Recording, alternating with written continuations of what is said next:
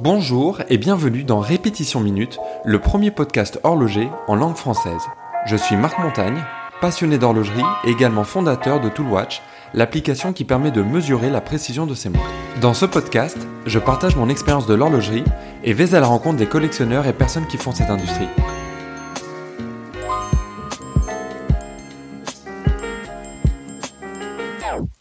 Il y a quelques jours, je suis allé accompagner un ami pour faire réviser sa montre.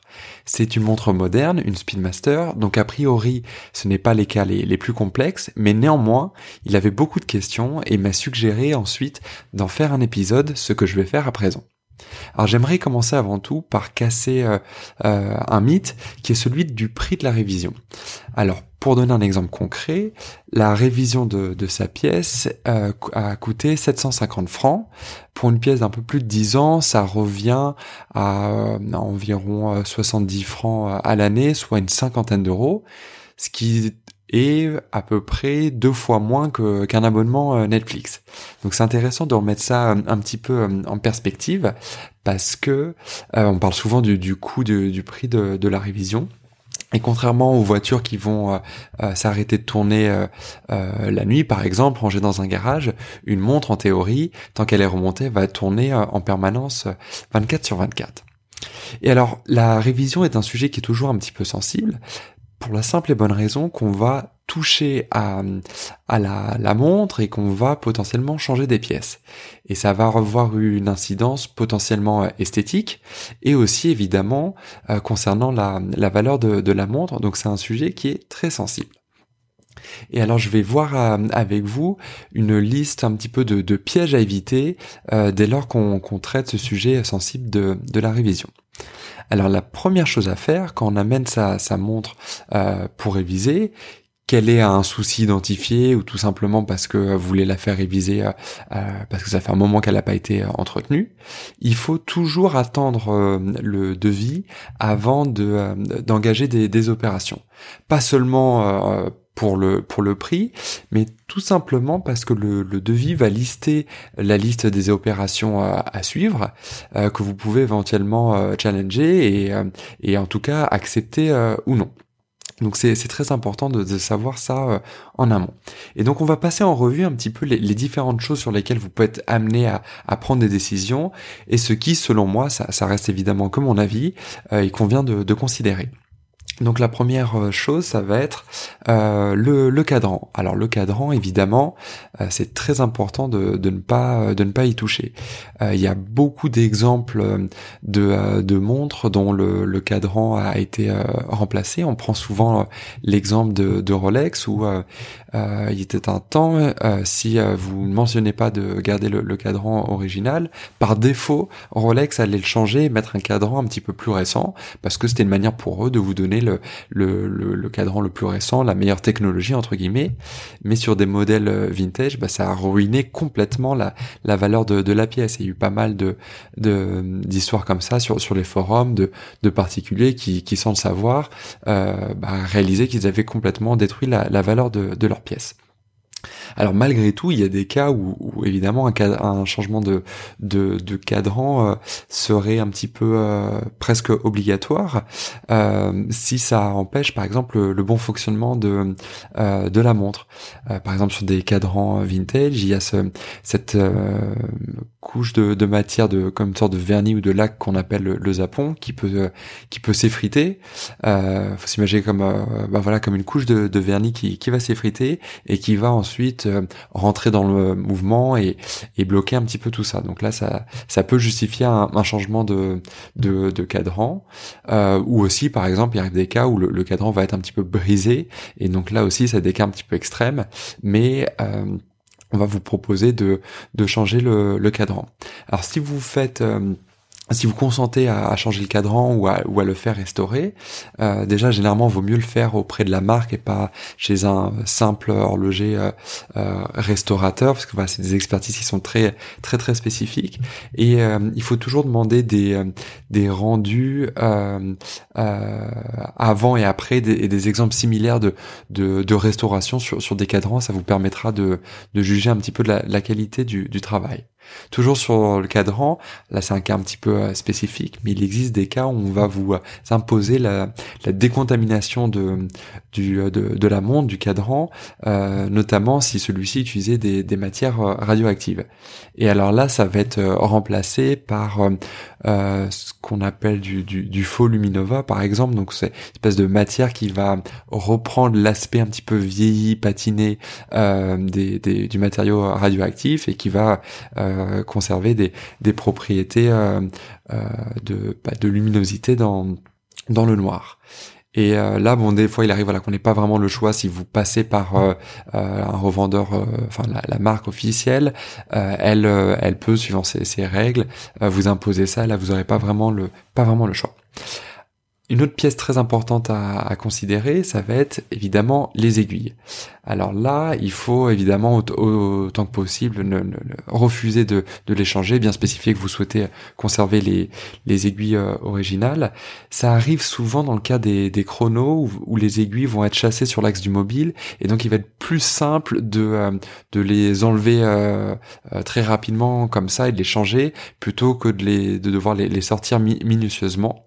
Et alors le problème avec ça, c'est au-delà de fait de perdre une pièce originale, souvent les, aiguilles vont avoir un petit peu de matière euh, luminescente, on y revient, et euh, comme les index, et si on met des, aiguilles qui euh, sont neuves, vous n'allez pas avoir une patine homogène entre les index et, les aiguilles.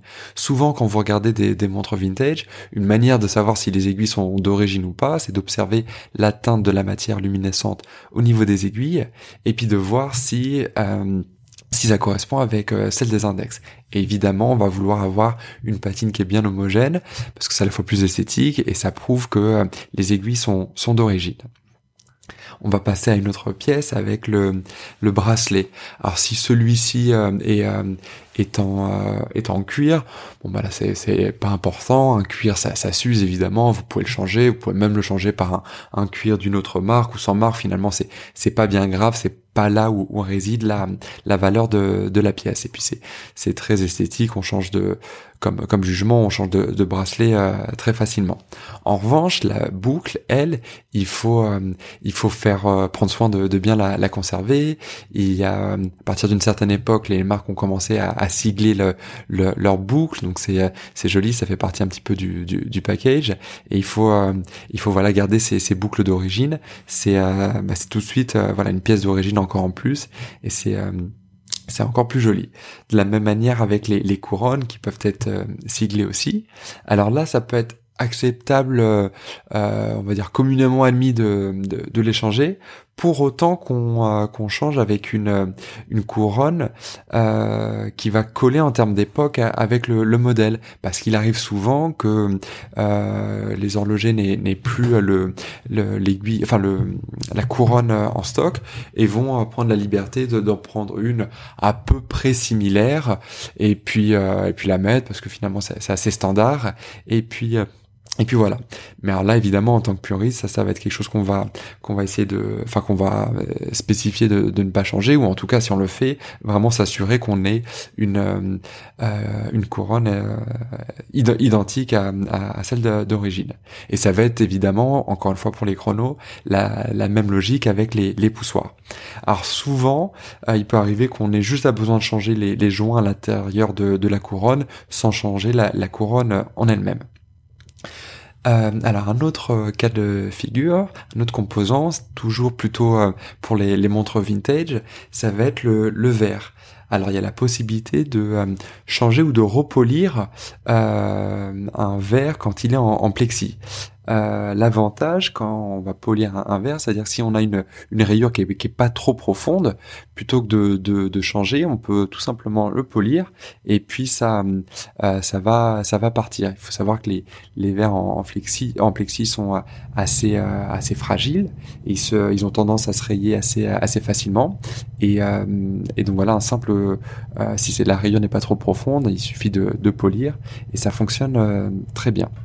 Et puis, euh, on peut euh, plutôt que de, le changer, vaut mieux effectivement euh, polir si c'est léger pour préserver le, euh, le, look de, la pièce, parce que là aussi, comme pour pour les couronnes, finalement c'est quelque chose de, il y a peu de de, de, stock, c'est c'est compliqué, faut faut retrouver les les pièces d'origine et on a plus vite fait. même un, un horloger qui travaille bien, mais de, de changer avec un verre un petit peu un petit peu standard. Alors un, petit conseil euh, là-dessus pour les, les montres vintage. Souvent vous pouvez pas euh, savoir quel était le, bon verre à l'époque, quelle était euh, sa forme, etc. Et le conseil que je donne souvent, c'est celui de regarder si ça existe les, les publicités d'époque, parce que là, ça permet de voir un petit peu quel, type de verre c'était, s'il était plutôt bombé plat, etc. donc ça permet de, de voir ça via la via la publicité. Et alors là, on, va rentrer dans quelque chose de très spécifique et, très euh, de, niche, mais pour les montres très fine avec des verres très fins qu'on pourrait pas nécessairement euh, polir parce qu'il n'y a pas assez de, de, matière. Euh, ce qui est euh, possible, c'est soit de remplacer éventuellement, c'est pas très grave, par un, verre en, en, plexi, ou alors de faire faire du, du sur-mesure, donc en, en, plexi ou même en, en saphir. Il y a des artisans qui, qui font ça, c'est assez spécifique comme comme je vous le disais, mais ça se trouve. Et voilà, si vous avez les spécificités du d'un verre euh, du verre original, c'est tout à fait euh, faisable. Et il faut savoir que le le coût en dehors de de la, la main d'œuvre pour pour des verres, c'est assez accessible parce qu'un un plexi, ça vaut rien du tout, ça, ça vaut 2 euros le, le plexi. Un, un, un, un minéral, euh, ça va être 60. Et puis, euh, et puis un saphir, ça, ça va être 100, donc c'est, c'est pas euh, excessif comme, comme prix. Il y aura juste la, la main d'œuvre à, à rajouter, mais voilà, ça fait partie euh, des options. Et quand on fait euh, réviser une montre vintage, c'est souvent, bah c'est quasiment à chaque fois des, des cas un petit peu particuliers. il y a même finalement peu de, de, marques qui sont en mesure elles-mêmes de, de restaurer leur, leur production d'époque pour, pour peu qu'elle soit assez ancienne. Un autre gros sujet, évidemment, ça va être euh, celui euh, de, la boîte et du, polissage de, celle-ci. Alors, le polissage, c'est un sujet qui est, très sensible parce que c'est très technique. Euh, il faut s'imaginer qu'il y a des, des boîtes qui vont être euh, soit euh, très techniques en elles-mêmes par euh, leur forme.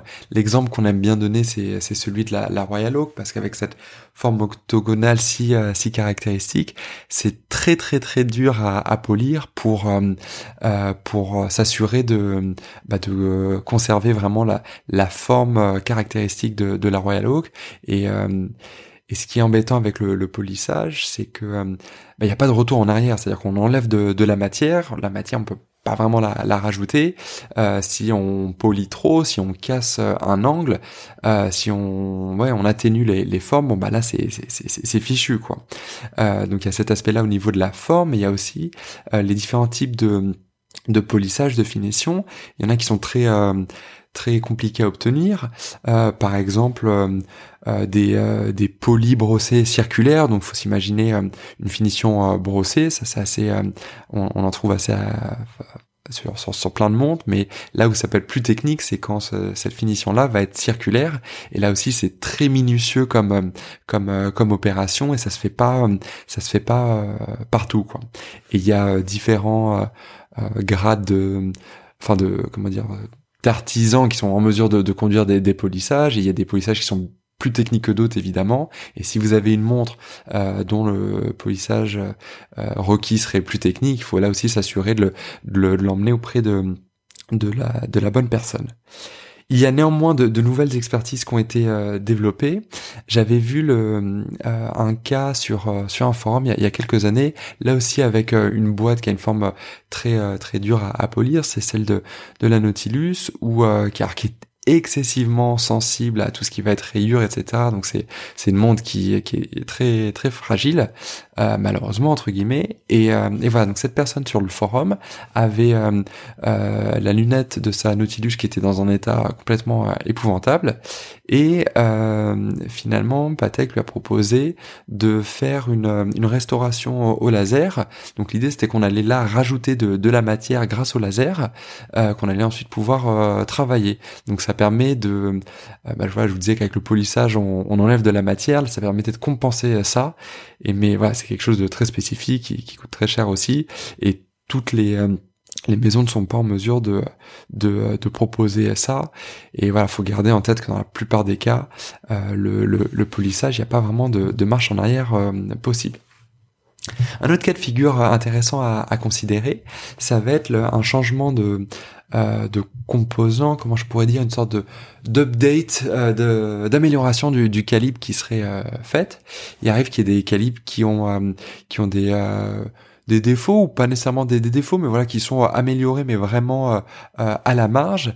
Et plutôt que euh, de, de changer euh, vraiment le, entièrement le, le, calibre. Euh, les, marques peuvent voilà juste changer une petite pièce, améliorer la, performance, le rendement, le rendement, corriger euh, un bug, même si j'aime pas ce terme, on a l'impression qu'on parle d'un ordinateur, mais vous voyez ce que je veux dire. Et, alors là, au contraire, c'est hyper positif parce que ça va euh, bah, permettre tout simplement d'améliorer le, fonctionnement de, de sa de sa montre, de son mouvement. Donc c'est pas du tout quelque chose de, euh, négatif euh, en soi, au contraire. Que j'aime bien recommander également, ça va être de demander à récupérer les, les composants. Euh, alors toutes les, les marques ne l'autorisent pas parce que elles ont peur que les composants ensuite alimentent un marché parallèle et qui se retrouveraient euh, sur eBay, etc. et qui permettrait à, à des contrefacteurs de, de, bidouiller un petit peu des, des pièces. Mais euh, certaines acceptent de, de, le faire et pour moi c'est c'est un gage un petit peu de, de, qualité aussi. Ça montre vraiment le, le travail qui a, qui a, qui a été fait. Ça vous permet voilà de, de contrôler un petit peu ce qui a été fait. Et euh, et euh, voilà c'est quelque chose que j'encourage à, à, demander. Si jamais voilà vous, êtes amené à revendre euh, la, la montre bah voilà vous pouvez justifier de, de ce qui a été fait. Ça vous donne tout de suite plus de plus de crédibilité aussi euh, de la même manière, en parlant de, revente, euh, je, vous recommande de conserver les, papiers de, la révision.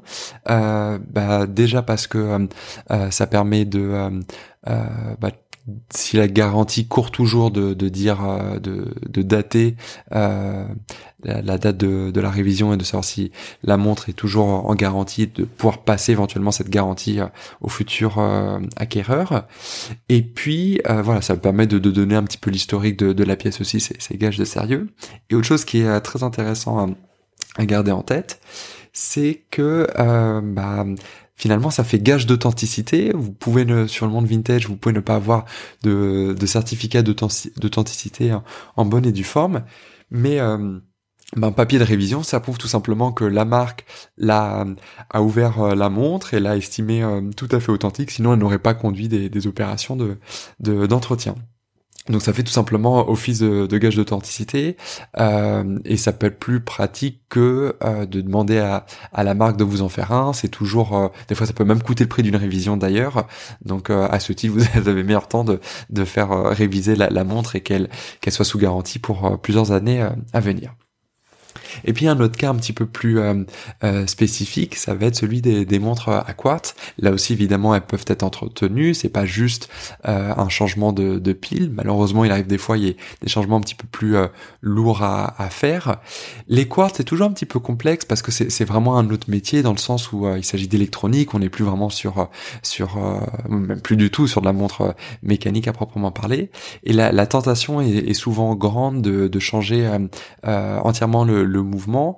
Euh, et des fois même s'il n'y a pas vraiment trop d'autres euh, d'autres options ce qui peut être euh, important de néanmoins de demander, ça va être de, de conserver le, numéro de série de d'origine de du mouvement. Des fois, ça peut être gravé sur un pont qu'on peut qu'on peut conserver, tout simplement pour pas créer d'histoire dans les, les registres d'archives entre une montre qui serait enregistrée avec un numéro de série mouvement donné et qui, bien qu'étant révisé par la marque, aurait un autre mouvement numéro de série qui serait pas forcément enregistré. Et là, on saurait, voilà, ça pourrait créer un doute et ça serait un petit peu dommage de d'avoir ce, ce doute là. Voilà, je pense avoir fait un petit peu le, tour de tous les, risques qui sont liés à, la, révision. Alors c'est c'était pas pour vous faire peur, c'était souvent euh, euh du, bon sens aussi. Euh, il faut voilà autant que possible préserver l'intégrité esthétique de la pièce. vous vous conservez évidemment une montre qui était bah, le plus proche possible de, l'original et tel que vous l'avez connu et aussi évidemment en termes de, valeur bah, la, la, valeur est, est conservée voilà, j'espère que vous aurez appris euh, des choses avec cet épisode et je vous dis à bientôt dans un prochain numéro. Merci d'avoir suivi ce podcast. Vous pourrez retrouver les notes de cet épisode sur répétitionminute.com. Vous pouvez également vous abonner au podcast Répétition Minute sur Apple Podcast, Spotify ou autre plateforme et laisser un avis sur iTunes si le podcast vous a plu. N'hésitez pas à partager ce podcast avec vos amis. C'est un joli cadeau et ça coûte moins cher qu'offrir une montre. Merci et à bientôt.